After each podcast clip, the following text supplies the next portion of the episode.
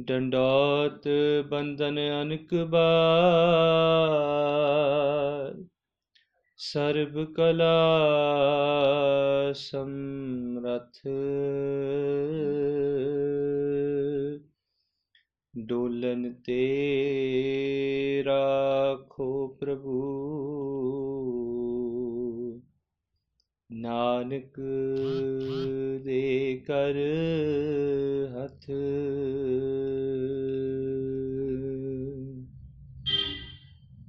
ਸਤਨਾਮ। ਸ੍ਰੀ ਵਾਹਿਗੁਰੂ ਸਾਹਿਬ ਜੀ। ਫਰੀਦਾ ਖਿੰਤੜ ਮੇਖਾ ਗਲੀਆਂ ਜਿੰਦ ਨਾ ਕਾਈ ਮੇਖ। ਵਾਰੀ ਆਪੋ ਆਪਣੀ। ਚਲੇ ਮਸਾਇਕ ਸੇਖ। ਫਰੀਦਾ ਦੋ ਦੀਵੀ ਬਲੰਦਿਆ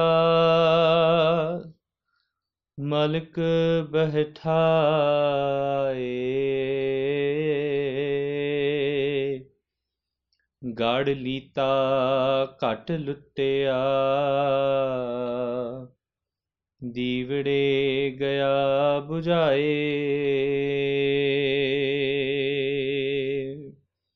ਵਾਹਿਗੁਰੂ ਜੀ ਕਾ ਖਾਲਸਾ, ਵਾਹਿਗੁਰੂ ਜੀ ਕੀ ਫਤਿਹ।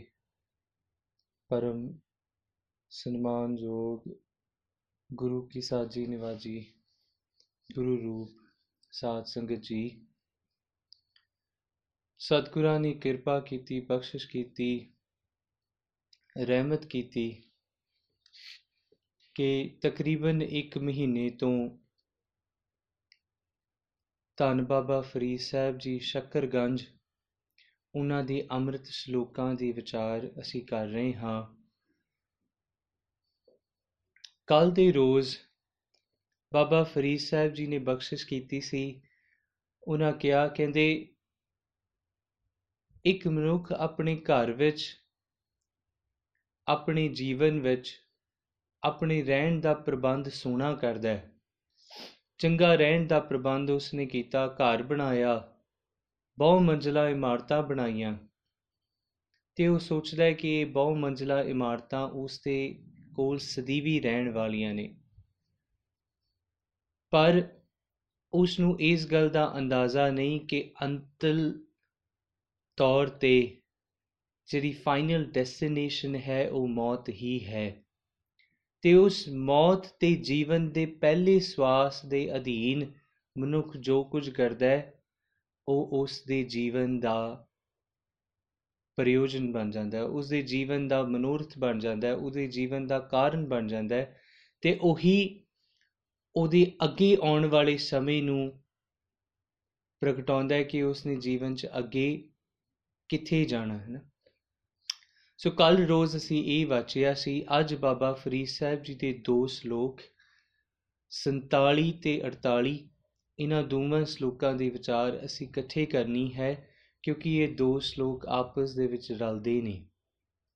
ਆਪ ਜੀ ਇਹ ਅੰਮ੍ਰਿਤਮਈ ਸ਼ਲੋਕ ਸਰਵਣ ਕੀਤਾ ਹੈ, ਆਓ ਥੋੜੇ ਜਿਹੇ ਅਖਰੀ ਅਰਥ ਵਾਚ ਲਈਏ ਤਾਂ ਕਿ ਅਸੀਂ ਸਮਝ ਸਕੀਏ ਕਿ ਬਾਬਾ ਫਰੀਦ ਸਾਹਿਬ ਜੀ ਕੀ ਜੀਵਨ ਜਾਚ ਸਾਨੂੰ ਬਖਸ਼ ਰਹੇ ਨੇ? ਉਹਨਾਂ ਕਿਹਾ, ਕਹਿੰਦੇ, ਫਰੀਦਾ ਖਿੰਥੜ ਮੇਖਾ ਅਗਲੀਆਂ।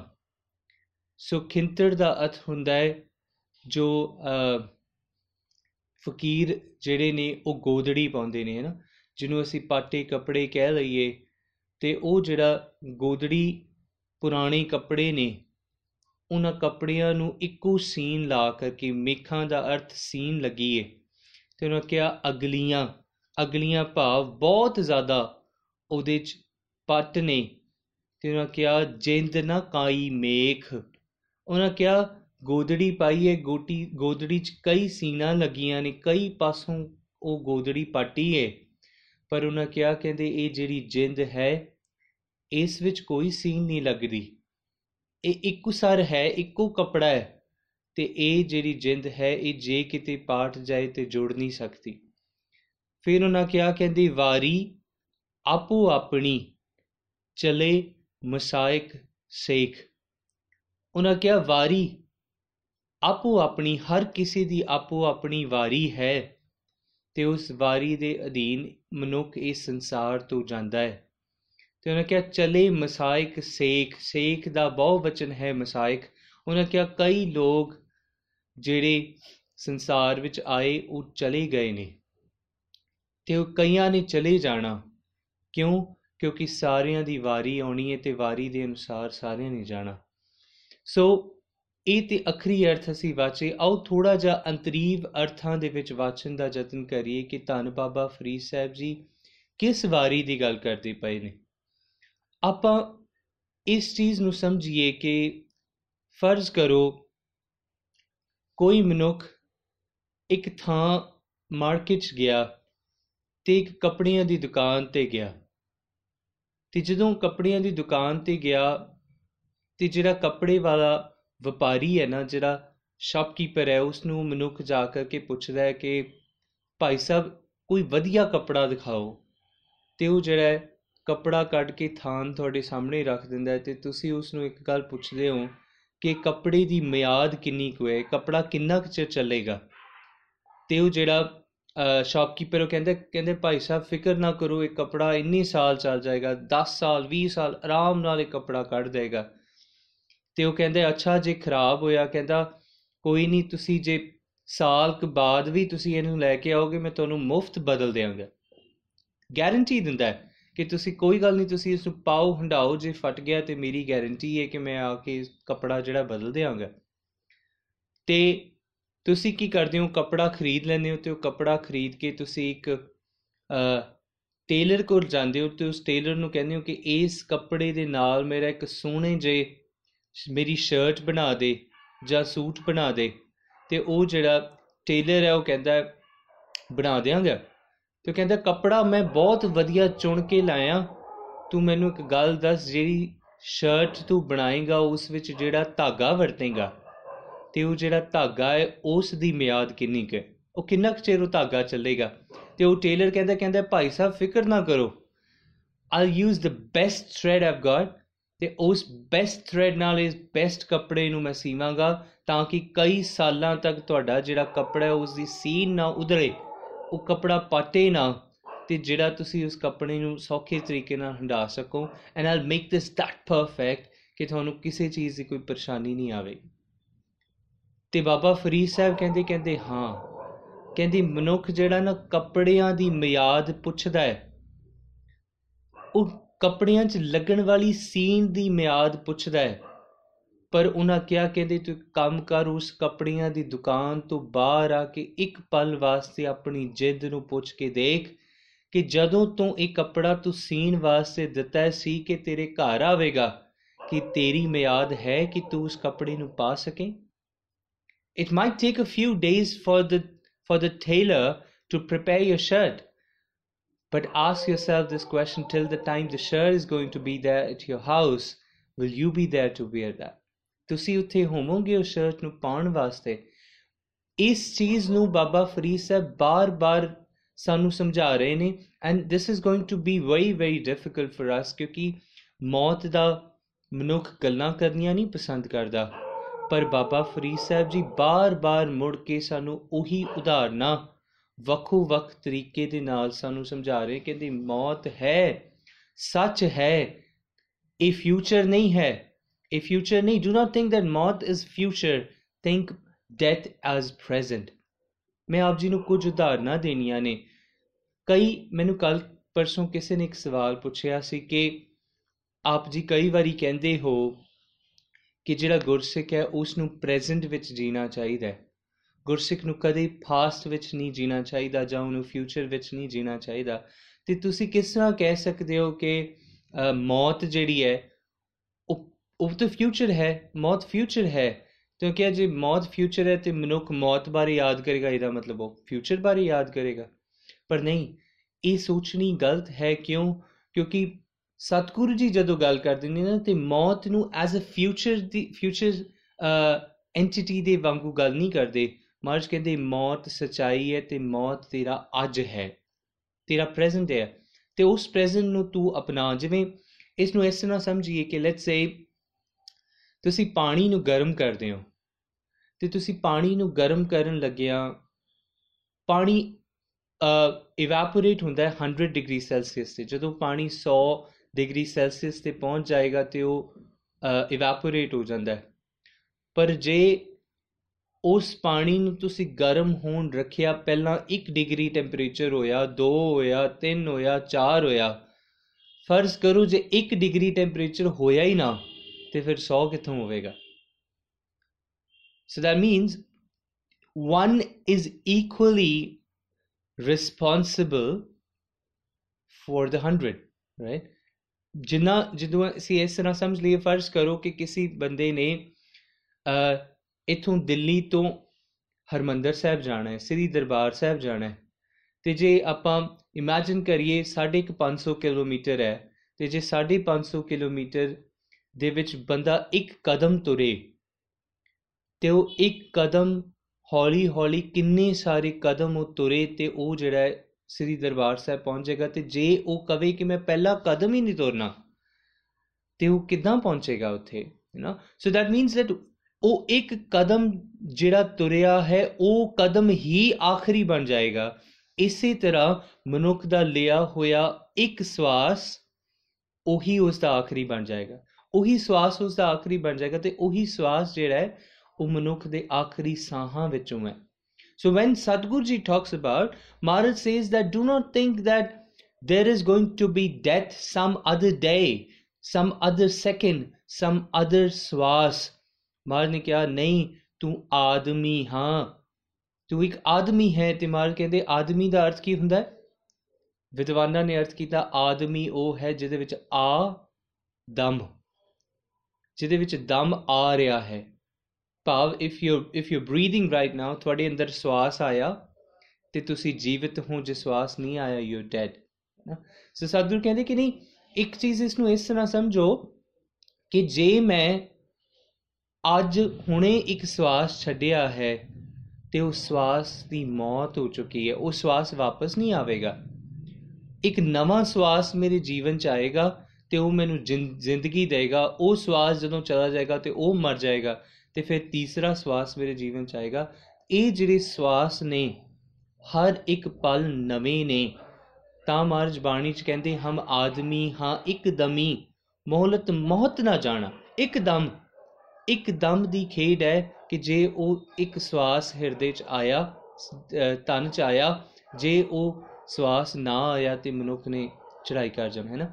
So when we say that ਮੌਤ ਇਜ਼ ਫਿਊਚਰ ਨੋ ਸਤਿਗੁਰੂ ਕਹਿੰਦੇ ਮੌਤ is not future death is not future death is your present because once you realize that you you are very fragile, ਤੇ ਤੁਹਾਡਾ ਜੀਵਨ ਤੁਹਾਨੂੰ ਜੀਵਨ ਚੇਤਾ ਰਹੇਗਾ ਕਿਉਂਕਿ ਤੁਹਾਨੂੰ ਮੌਤ ਚੇਤੇ ਹੈ।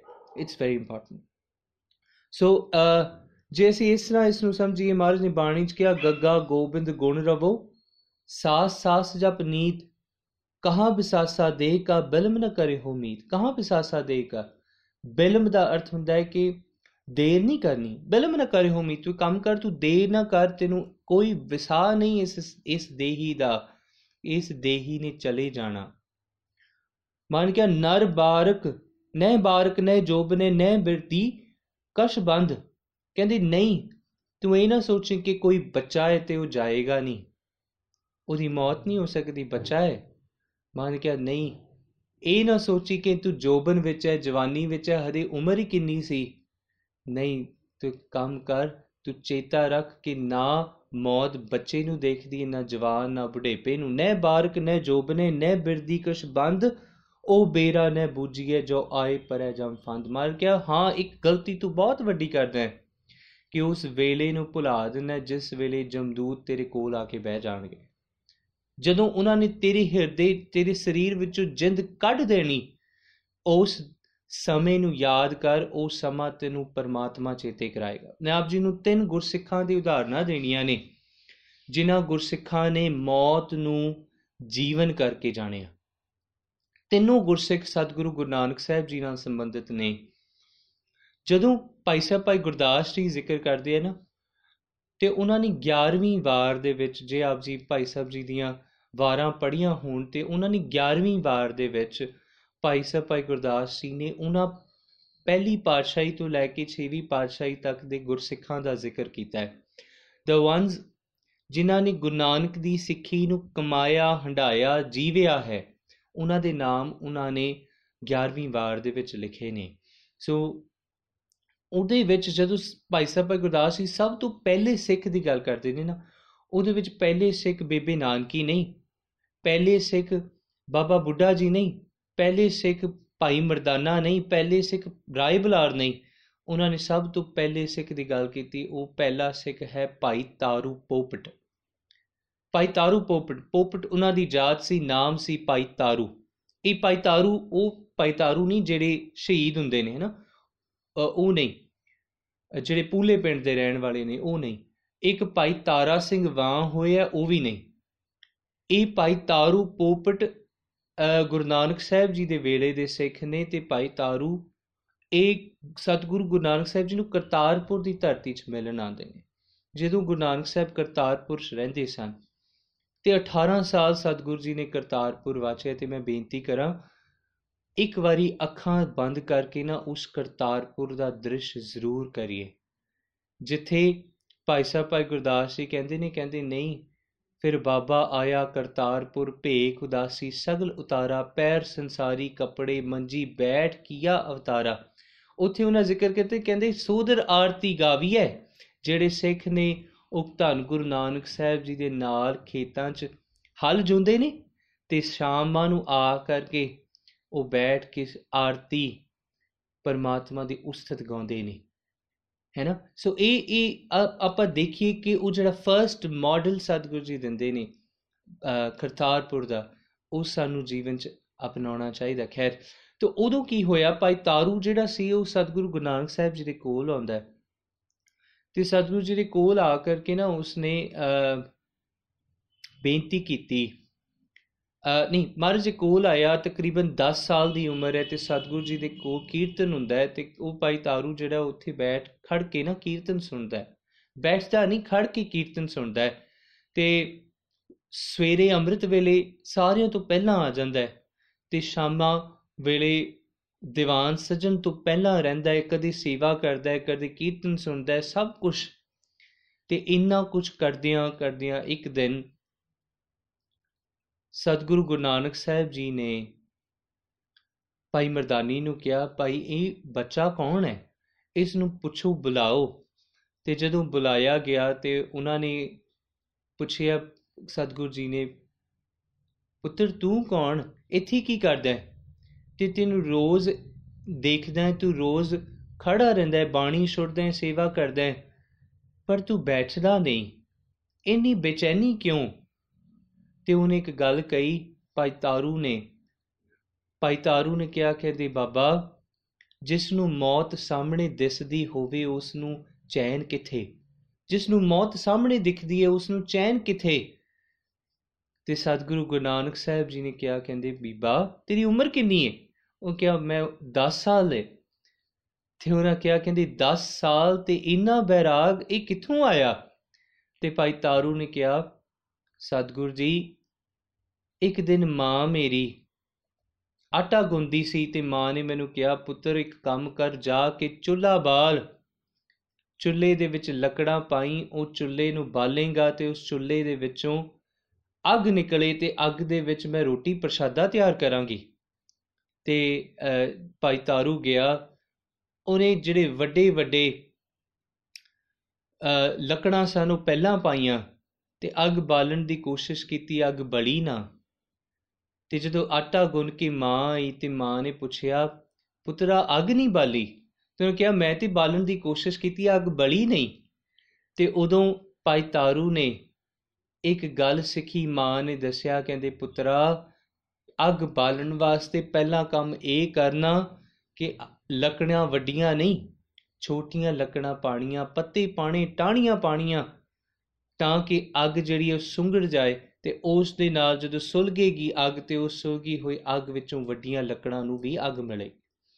ਤੇ ਉਹਨਾਂ ਨੇ ਕਿਹਾ, ਕਹਿੰਦੇ, ਬਾਬਾ, ਉਸ ਦਿਨ ਮੈਂ ਜੀਵਨ 'ਚ ਇੱਕ ਉਪਦੇਸ਼ ਸਿੱਖਿਆ, ਉਹ ਇਹ ਹੈ ਕਿ ਜਦੋਂ ਮੌਤ ਦੀ ਅੱਗ ਸੰਸਾਰ 'ਚ ਲੱਗੇਗੀ ਤੇ ਉਹ ਟਾਣੀਆਂ ਭਾਵੇਂ ਪਹਿਲਾਂ ਜਿਹੜਾ ਟਰੰਕ ਹੈ ਟਰੀ ਦਾ ਉਹ ਭਾਵੇਂ ਪਹਿਲਾਂ ਆਇਆ ਹੋਵੇ ਪਰ ਜਿਹੜੀਆਂ ਛੋਟੀਆਂ ਕਰੂੰਬਲਾਂ ਨੇ, ਬਾਅਦ ਚ ਆਈਆਂ ਨੇ, ਪਰ ਅੱਗ ਸਭ ਤੋਂ ਪਹਿਲਾਂ ਉਹਨਾਂ ਨੂੰ ਲੱਗਦੀ। ਕਿਉਂਕਿ ਸਭ ਤੋਂ ਪਹਿਲਾਂ ਉਹ ਛੋਟੀਆਂ ਕਰੂੰਬਲਾਂ ਨੂੰ, ਛੋਟੀਆਂ, ਛੋਟੇ ਪੱਤਿਆਂ ਨੂੰ ਅੱਗ ਲੱਗਦੀ ਏ, ਤੇ ਉਹਨਾਂ ਕਿਹਾ ਕਿ ਦੇ ਬਾਬਾ, ਮੈਂ ਵੀ ਇਸ ਸੰਸਾਰ ਤੋਂ ਜਾਣਾ ਮੈਂ ਦੇਖਦਾ ਮੌਤ ਮੇਰੇ ਸਾਹਮਣੇ ਹੈ, ਤੂੰ ਇੱਕ ਕੰਮ ਕਰ, ਮੇਰੇ ਹਿਰਦੇ ਚੋਂ ਮੌਤ ਦਾ ਭੈ ਮੁਕਾ ਦੇ। ਤੇ ਉਦੋਂ ਜਦੋਂ ਭਾਈ ਗੁਰਦਾਸ ਜੀ ਲਿਖਦੇ ਤੇ ਉਹਨਾਂ ਨੇ ਜ਼ਿਕਰ ਕੀਤਾ, ਉਹਨਾਂ ਕਿਹਾ, ਕਹਿੰਦੇ, ਤਾਰੂ ਪੋਪਟ ਤਾਰਿਆ ਉਹਨਾਂ ਜ਼ਿਕਰ ਕੀਤਾ, ਕਹਿੰਦੇ, ਤਾਰੂ ਪੋਪਟ ਤਾਰਿਆ ਗੁਰਮੁਖ ਬਾਲ ਸੁਭਾਏ ਉਦਾਸੀ। ਭਾਈ ਤਾਰੂ ਪੋਪਟ ਨੂੰ ਸਤਿਗੁਰੂ ਗੁਰੂ ਨਾਨਕ ਸਾਹਿਬ ਜੀ ਨੇ ਤਾਰ ਦਿੱਤਾ ਕਿਉਂਕਿ ਉਹ ਉਪਰਾਮ ਹੋ ਗਿਆ। ਉਦਾਸ ਉਦਾਸ ਦਾ ਅਰਥ ਤੇ ਸੈਡਨੈਸ ਨਹੀਂ ਹੈ, ਇੱਥੇ ਉਪਰਾਮਤਾ ਹੈ ਡਿਟੈਚਮੈਂਟ ਹੈ। ਉਹ ਭਾਈ ਤਾਰੂ ਜਿਹੜਾ ਉਸ ਸੰਸਾਰ ਤੋਂ ਡਿਟੈਚ ਹੋ ਗਿਆ ਸੀ, ਉਹਦਾ ਜਿਹੜਾ ਜੀਵਨ ਹੈ, ਉਹ ਸੱਚ ਦੇ ਮਾਰਗ ਤੇ ਤੁਰਨ ਵਾਸਤੇ ਚੱਲ ਪਿਆ ਸੀ।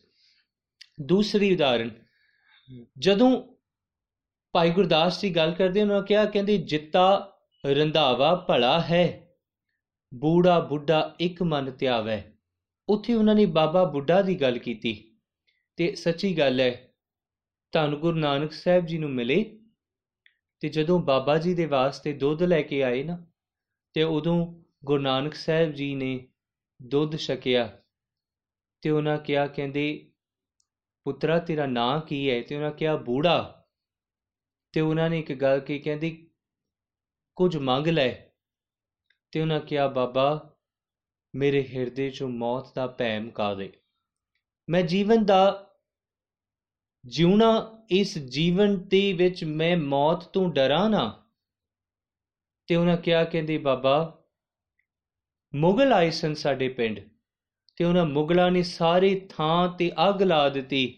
ਤੇ ਸਾਰੀ ਥਾਂ ਅੱਗ ਲਾਈ, ਜਦੋਂ ਅੱਗ ਲਾਈ ਤੇ ਸਭ ਤੋਂ ਪਹਿਲਾਂ ਜਿਹੜੀ ਫਸਲ ਕੱਚੀ ਸੀ, ਜਿਹੜੀਆਂ ਛੋਟੀਆਂ ਫਸਲਾਂ ਸੀ, ਅੱਗ ਉਹਨਾਂ ਨੂੰ ਲੱਗੀ। ਉਹਨਾਂ ਕਿਹਾ, ਜਿਹੜੇ ਵੱਡੀ ਵੱਡੀ ਫਸਲ ਸੀ, ਉਹ ਅੱਗ ਬਾਅਦ ਵਿੱਚ ਉਹਨਾਂ ਫੜੀ। ਕਹਿੰਦੇ, ਹਾਂ ਬਾਬਾ, ਮੈਂ ਜੀਵਨ ਨੂੰ ਸਮਝ ਲਿਆ, ਮੌਤ ਕਦੇ ਵੀ ਆ ਸਕਦੀ ਤਾਂ ਬਾਬਾ ਫਰੀਦ ਸਾਹਿਬ ਅੱਜ ਜ਼ਿਕਰ ਕਰਦੇ, ਕਹਿੰਦੇ, ਵਾਰੀ ਆਪੋ ਆਪਣੀ। ਇਹ, ਇਹਦਾ ਅਰਥ ਵਾਰੀ ਦਾ ਅਰਥ ਇਹ ਨਹੀਂ ਕਿ ਉਮਰ ਦੇ ਹਿਸਾਬ ਨਾਲ ਮਨੁੱਖ ਜਾਏਗਾ ਕਿ ਕਿਹੜਾ 70 ਤੇ ਪਹੁੰਚ ਗਿਆ 60 ਤੇ ਪਹੁੰਚ ਗਿਆ, ਉਹ ਜਾਏਗਾ। ਬਾਬਾ ਫਰੀਦ ਸਾਹਿਬ ਕਹਿੰਦੇ ਕਹਿੰਦੇ, ਨਹੀਂ, ਇਹ ਵਾਰੀ ਮਨੁੱਖ ਦੀ ਸੰਸਾਰੀ ਉਮਰ ਅਨੁਸਾਰ ਨਹੀਂ, ਇਹ ਉਹਦੇ ਸਮੇਂ ਦੇ ਅਨੁਸਾਰ ਹੈ। ਕਈ ਵਾਰੀ ਛੋਟੀ ਉਮਰੇ ਕੋਈ ਚੜ੍ਹਾਈ ਕਰ ਜਾਂਦਾ ਕਈ ਵਾਰੀ 125 ਸਾਲ ਬਾਬਾ ਬੁੱਢਾ ਜੀ ਇਸ ਸੰਸਾਰੀ ਉਮਰ ਨੂੰ ਭੋਗਦੇ ਨੇ। 125 ਸਾਲ 100 13 ਸਾਲ ਬਾਬਾ ਬੁੱਢਾ ਜੀ ਨੇ ਸੇਵਾ ਕੀਤੀ ਗੁਰੂ ਘਰ ਦੀ। 6 ਪਾਤਸ਼ਾਹੀਆਂ ਦੇ ਦਰਸ਼ਨ ਕੀਤੇ, ਪੰਜ ਦਾ ਤਿਲਕ ਕੀਤਾ। ਤੇ ਉਹ ਬਾਬਾ ਬੁੱਢਾ ਸਾਹਿਬ ਜੀ, ਜਿਸ ਵੇਲੇ ਬਾਬਾ ਬੁੱਢਾ ਜੀ ਇਸ ਸੰਸਾਰ ਤੋਂ ਚਾਲੇ ਪਾਣ ਲੱਗੇ ਨਾ, ਤੇ ਧੰਨ ਗੁਰੂ ਹਰਗੋਬਿੰਦ ਸਾਹਿਬ ਸੱਚੇ ਪਾਤਸ਼ਾਹ ਜੀ ਨੂੰ, ਉਹਨਾਂ ਨੇ ਇੱਕੋ ਬੇਨਤੀ ਕੀਤੀ, ਸਤਿਗੁਰੂ ਗੁਰੂ ਹਰਗੋਬਿੰਦ ਸਾਹਿਬ ਪਾਤਸ਼ਾਹ ਜੀ ਨੇ ਕਿਹਾ, ਕਹਿੰਦੇ, ਬਾਬਾ ਜੀ, ਕੁਝ ਮੰਗ ਲਓ। ਤੇ ਧੰਨ ਬਾਬਾ ਬੁੱਢਾ ਜੀ ਉਹਨਾਂ ਕਿਹਾ, ਕਹਿੰਦੇ, ਪਾਤਸ਼ਾਹ, ਤੂੰ ਸਾਰੀ ਉਮਰ ਮੇਰੀ ਨਾਲ ਨਿਭਾਈ ਹੈ ਤੂੰ ਮੇਰੇ ਜੀਵਨ ਚੋਂ ਮੌਤ ਦਾ ਭੈ ਮੁਕਾ ਦਿੱਤਾ। ਤੂੰ ਇੱਕ ਕਿਰਪਾ ਕੀਤੀ, ਮੈਨੂੰ ਛਾਤੀ ਨਾਲ ਲਾਇਆ ਸੀ ਜਦੋਂ ਗੁਰੂ ਨਾਨਕ ਸਾਹਿਬ ਜੀ ਦੀ ਜੋਤ ਵਿੱਚ ਸੀ। ਤੂੰ ਛਾਤੀ ਨਾਲ ਲਾਇਆ ਸੀ, ਕਿਰਪਾ ਕਰੀ ਕਿਰਪਾ ਕਰੀ ਇਸ ਸੀਸ ਨੂੰ ਆਪਣੀ ਗੋਦ ਦਾ ਨਿਗ ਬਖਸ਼ੀ ਤੇ ਇੱਥੇ ਨਿਭਾਈ ਹੈ ਕਿਰਪਾ ਕਰੀ ਉੱਥੇ ਵੀ ਨਿਭਾ ਦੇ। ਉਹਨਾਂ ਕਿਹਾ, ਕਹਿੰਦੇ, ਤੂੰ ਕਿਰਪਾ ਕਰੀ, ਅਸੀਂ ਰਾਮਦਾਸ ਹੋਵਾਂਗੇ, ਤੁਸੀਂ ਉੱਥੇ ਆਇਓ, ਜਦੋਂ ਅਸੀਂ ਚਾਲੇ ਪਾਵਾਂਗੇ। ਤੇ ਗੁਰੂ ਹਰਗੋਬਿੰਦ ਸਾਹਿਬ ਸੱਚੇ ਪਾਤਸ਼ਾਹ ਜੀ ਨੇ ਇੱਕੋ ਗੱਲ ਕਹੀ, ਉਹਨਾਂ ਕਿਹਾ, ਬਾਬਾ, ਤੁਸੀਂ ਸਨੇਹਾ ਭੇਜਿਓ, ਅਸੀਂ ਆਵਾਂਗੇ। ਤੇ ਬਾਬਾ ਬੁੱਢਾ ਜੀ, ਸੱਚ ਗੱਲ, ਜਿਸ ਜਿਸ ਵੇਲੇ ਬਾਬਾ ਬੁੱਢਾ ਜੀ ਜਾਣ ਲੱਗੇ, ਤੇ ਉਦੋਂ ਗੁਰੂ ਹਰਗੋਬਿੰਦ ਸਾਹਿਬ ਸੱਚੇ ਪਾਤਸ਼ਾਹ ਜੀ ਆਪ ਉਸ ਸਥਾਨ ਉਸ ਰਾਮਦਾਸ ਦੀ ਧਰਤੀ ਤੇ ਪਹੁੰਚੇ ਨਹੀਂ ਤੇ ਉਸ ਵੇਲੇ ਉਹਨਾਂ ਨੇ ਇੱਕੋ ਗੱਲ ਕਹੀ, ਜਾਣ ਲੱਗਿਆਂ। ਬਾਬਾ ਬੁੱਢਾ ਜੀ ਨੇ ਇੱਕੋ ਬੇਨਤੀ ਕੀਤੀ ਸੀ, ਕਹਿੰਦੇ, ਪਾਤਸ਼ਾਹ, ਤੁਸੀਂ ਸਾਰੀ ਉਮਰ, ਤੁਸੀਂ ਸਾਰੀ ਉਮਰ ਮੈਨੂੰ ਪ੍ਰੇਮ ਬਖਸ਼ਿਆ ਨਿਗ ਬਖਸ਼ਿਆ, ਸਤਕਾਰ ਬਖਸ਼ਿਆ। ਸਭ ਕੁਝ ਮੈਂ ਕੀਤਾ ਹੈ, ਪਰ ਮੈਂ ਇੱਕ ਚੀਜ਼ ਜਾਣਦਾ ਕਿ ਨਾ ਵਿਦਵਤਾ ਨਾ ਗਿਆਨ, ਨਾ ਜੀਵਨ ਦਾ ਬਲ ਨਾ ਬੁੱਧੀ, ਇਹ ਸਭ ਕੁਝ ਨਹੀਂ ਕੰਮ ਕਰੇਗਾ, ਤੇਰੀ ਕਿਰਪਾ ਕੰਮ ਕਰੇਗੀ, ਤੇਰੀ ਕਿਰਪਾ ਤੋਂ ਉੱਪਰ ਕੁਝ ਵੀ ਨਹੀਂ ਹੈ। ਤੇ ਉਦੋਂ ਧੰਨ ਗੁਰੂ ਹਰਗੋਬਿੰਦ ਸਾਹਿਬ ਸੱਚੇ ਪਾਤਸ਼ਾਹ ਨੇ ਬਾਬਾ ਬੁੱਢਾ ਜੀ ਦਾ ਸੰਸਕਾਰ ਕੀਤਾ। ਤੀਸਰੀ ਉਦਾਹਰਣ ਮੈਂ ਆਪ ਜੀ ਨੂੰ ਦੇਣੀ ਹੈ। ਜਿਸ ਵੇਲੇ ਧੰਨ ਗੁਰੂ ਨਾਨਕ ਦੇਵ ਸੱਚੇ ਪਾਤਸ਼ਾਹ ਜੀ ਨੇ, ਉਹਨਾਂ ਦੇ ਨਾਲ ਉਹਨਾਂ ਦੇ ਸੰਗੀ ਨੇ ਜਿੱਥੇ ਬਾਬਾ ਪੈਰ ਧਰੇ, ਪੂਜਾ ਆਸਨ ਥਾਪਨ ਸੋਆ ਹੈ। ਉਥੇ ਉਹਨਾਂ ਦੇ ਨਾਲ ਉਹਨਾਂ ਦੇ ਸੰਗੀ ਨੇ ਇੱਕ ਬਾਬਾ ਅਕਾਲ ਰੂਪ, ਦੂਜਾ ਰਬਾਬੀ ਮਰਦਾਨਾ। ਮਰਦਾਨਾ ਹੈ, ਨਾਲ ਹੈ, ਰਬਾਬੀ ਹੈ। ਉਥੇ ਭਾਈ ਗੁਰਦਾਸ ਜੀ ਕਹਿੰਦੇ ਨਹੀਂ ਕਹਿੰਦੇ ਨਹੀਂ ਕਿ ਜਿੱਥੇ ਜਿੱਥੇ ਗੁਰੂ ਨਾਨਕ ਸਾਹਿਬ ਗਏ, ਉਥੇ ਰਬਾਬੀ ਗੁਰੂ ਨਾਨਕ ਸਾਹਿਬ ਜੀ ਦੇ ਨਾਲ ਭਾਈ ਮਰਦਾਨਾ ਨੇ 48 ਸਾਲ ਰਬਾਬ ਵਜਾਈਏ। ਤੇ 48 ਸਾਲ ਰਬਾਬ ਵਜਾਈ ਤੇ ਜਿਸ ਵੇਲੇ ਬਾਬਾ ਨਾਨਕ ਜੀ ਨੇ ਦੇਖਿਆ ਨਾ ਕਿ ਭਾਈ ਮਰਦਾਨਾ ਜੀ ਜਾਣ ਲੱਗੇ ਨੇ ਸੰਸਾਰ ਤੋਂ, ਤੇ ਉਦੋਂ ਗੁਰੂ ਨਾਨਕ ਸਾਹਿਬ ਜੀ ਨੇ ਇੱਕੋ ਗੱਲ ਪੁੱਛੀ, ਕਹਿੰਦੇ, ਮਰਦਾਨਿਆ, ਕੁਝ ਮੰਗ ਲੈ? ਕੁਝ ਮੰਗ ਲੈ? ਉਹਨਾਂ ਨੇ ਜ਼ਿਕਰ ਕੀਤਾ, ਕਹਿੰਦੇ, ਤੇਰੀ ਜਾਨ ਤੋਂ ਬਾਅਦ ਤੇਰੇ ਸਰੀਰ ਦਾ ਬ੍ਰਾਹਮਣਾ ਦੀ ਤਰ੍ਹਾਂ ਜਲ ਪ੍ਰਵਾਹ ਕਰੀਏ, ਛਤਰੀਆਂ ਦੀ ਤਰ੍ਹਾਂ ਅਗਨ ਭੇਟ ਕਰੀਏ ਜਾਂ ਤੇਰੀ ਮਜ਼ਾਰ ਬਣਾਈਏ। ਲੋਕੀ ਤੇਰੀ ਕਬਰ ਤੇ ਆ ਕੇ ਸਜਦੇ ਕਰਨਗੇ, ਤੈਨੂੰ ਪੂਜਣਗੇ। ਤੇ ਬਾਬਾ ਭਾਈ ਮਰਦਾਨਾ ਜੀ ਨੇ ਗੁਰੂ ਨਾਨਕ ਸਾਹਿਬ ਜੀ ਨੂੰ ਕਿਹਾ, ਕਹਿੰਦੇ, ਬਾਬਾ, ਤੂੰ ਇਸ ਚੰਮ ਦੇ ਪਿੰਜਰੇ ਤੋਂ ਕੱਢ ਕੇ ਆਪਣੀ ਰਬਾਬ ਬਖਸ਼ੀ ਸੀ ਕਿ ਚੰਮ ਦੇ ਪਿੰਜਰੇ ਤੋਂ ਨਿਕਲ ਜਾਵਾਂ ਤੇ ਚੰਮ ਦੇ ਪਿੰਜਰੇ ਚੋਂ ਕੱਢ ਕੇ ਤੂੰ ਹੁਣ ਮਿੱਟੀ ਦੇ ਪਿੰਜਰੇ 'ਚ ਪਾਣ ਲੱਗਾ ਕਬਰਾਂ 'ਚ ਪਾਣ ਲੱਗਾ ਤੂੰ ਕਿਰਪਾ ਕਰ, ਇਹ ਤੇਰੀ ਬਿਦ ਹੈ। ਇਸ ਬਿਦ ਵਿੱਚ ਤੂੰ ਜਿੱਥੇ ਜਾਵੇਂ, ਕਿਰਪਾ ਕਰੀ ਉੱਥੇ ਰੱਖ ਲੈ ਤੂੰ ਕਿਰਪਾ ਕਰੀ ਜਿੱਥੇ ਤੂੰ ਜਾਵੇਂ, ਤੂੰ ਸਾਨੂੰ ਉੱਥੇ ਰੱਖ ਲੈ ਤੇ ਸੱਚੀ ਗੱਲ ਹੈ, ਜਦੋਂ ਗੁਰੂ ਨਾਨਕ ਸਾਹਿਬ ਜੀ ਦੇ ਬਾਰੇ ਗੁਰੂ ਅੰਗਦ ਸਾਹਿਬ ਜੀ ਕਹਿੰਦੇ ਨੇ ਨਾ, ਉਹ ਕਹਿੰਦੇ, ਗੁਰ ਨਾਨਕ ਜਿਨ ਸੁਣਿਆ ਪੇਖਿਆ ਸੇ ਫਿਰ ਗਰਭਾਸ ਨਾ ਪਰਿਆ ਰੇ imagine when Guru Angad Sahib says ਕਿ ਫਿਰ ਗਰਭਾਸ ਨਾ ਪਰਿਆ ਰੇ ਕਿ ਉਹ ਤਰ ਗਿਆ ਜਿਨੇ ਗੁਰੂ ਨਾਨਕ ਦੇ ਦਰਸ਼ਨ ਕੀਤੇ ਗੁਰੂ ਨਾਨਕ ਦੀ ਬਾਣੀ ਨੂੰ ਸੁਣਿਆ ਹੈ ਤੇ ਇਮੇਜਿਨ ਭਾਈ ਮਰਦਾਨਾ ਜਿਨੇ 48 ਸਾਲ ਗੁਰੂ ਨਾਨਕ ਸਾਹਿਬ ਦੀ ਸੰਗਤ ਕੀਤੀ ਹੋਵੇ ਜਿੱਥੇ ਗੁਰੂ ਨਾਨਕ ਸਾਹਿਬ ਕਹਿੰਦੇ ਤੈ ਭਲੀ ਵਸਤ ਮੰਗੀ ਮਰਦਾਨਿਆ ਕਿ ਤੂੰ ਬਹੁਤ ਚੰਗੀ ਚੀਜ਼ ਬਹੁਤ ਚੰਗੀ ਵਸਤ ਮੰਗੀ ਹੈ ਜਿੱਥੇ ਮੇਰਾ ਵਾਸਾ ਉਥੇ ਤੇਰਾ ਵਾਸਾ ਸੋ ਡੂ ਨਾਟ ਥਿੰਕ ਕਿ ਇਹ ਮੌਤ ਜਿਹੜੀ ਹੈ, ਇਹ ਡਰਾਉਣ ਦਾ ਇੱਕ ਸਾਧਨ ਹੈ? ਨਹੀਂ। ਗੁਰਸਿੱਖਾਂ ਵਾਸਤੇ ਮੌਤ ਵੀ ਇੱਕ ਦਾਤ ਹੈ। ਉਹ ਮੌਤ ਉਸ ਪਰਮਾਤਮਾ ਦੇ ਨੇੜੇ ਕਰ ਦਿੰਦੀ। ਗੁਰੂ ਨਾਨਕ ਸਾਹਿਬ ਕਿਹਾ, ਮਰਦਾਨੀਆਂ, ਜਿੱਥੇ ਮੇਰਾ ਵਾਸਾ, ਉਥੇ ਤੇਰਾ ਵਾਸਾ। ਜਿੱਥੇ ਅਸੀਂ ਰਵਾਂਗੇ, ਤੂੰ ਸਾਡੇ ਨਾਲ ਰਹੇਂਗਾ। ਇਹ ਇਹ ਸਮਝਣਾ ਜ਼ਰੂਰੀ ਹੈ। ਤੇ ਉਦੋਂ ਜਦੋਂ ਗੁਰੂ ਨਾਨਕ ਸਾਹਿਬ ਜੀ ਗੱਲ ਕਰਦੇ ਮਾਰ ਕਹਿੰਦੇ ਰਾਣਾ, ਰਾਓ ਨਾ ਕੋਰ ਹੈ, ਰੰਗ ਨਾ ਤੁੰਗ ਫਕੀਰ, ਵਾਰੀ ਆਪੋ ਆਪਣੀ ਕੋਈ ਨਾ ਬਦੈ ਧੀਰ।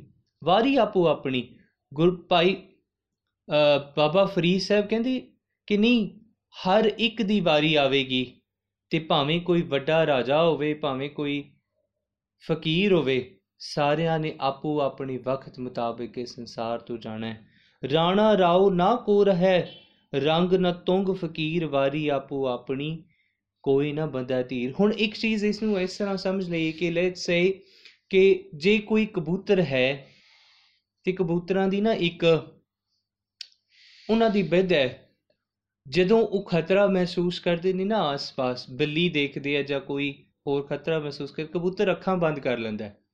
ਤੇ ਅੱਖਾਂ ਬੰਦ ਕਰਕੇ ਨਾ ਕਬੂਤਰ ਨੂੰ ਲੱਗਦਾ ਖਤਰਾ ਟਲ ਗਿਆ। ਤੇ ਮੈਨੂੰ ਮਾਫ ਕਰਨਾ ਸਾਡੀ ਬਿਰਤੀ ਵੀ ਉਦਾਂ ਦੀ ਏ। ਜਿਸ ਵੇਲੇ ਕੋਈ ਮੌਤ ਦੀ ਗੱਲ ਕਰਨ ਲੱਗਦਾ ਸੀ, ਅੱਖ, ਕੰਨ, ਮੂੰਹ, ਨੱਕ ਸਭ ਬੰਦ ਕਰ ਲੈਨੇ ਕਹਿ ਕੇ ਕਿ ਮੌਤ ਟਲ ਜਾਵੇਗੀ। ਮੌਤ ਟਲਦੀ ਨਹੀਂ।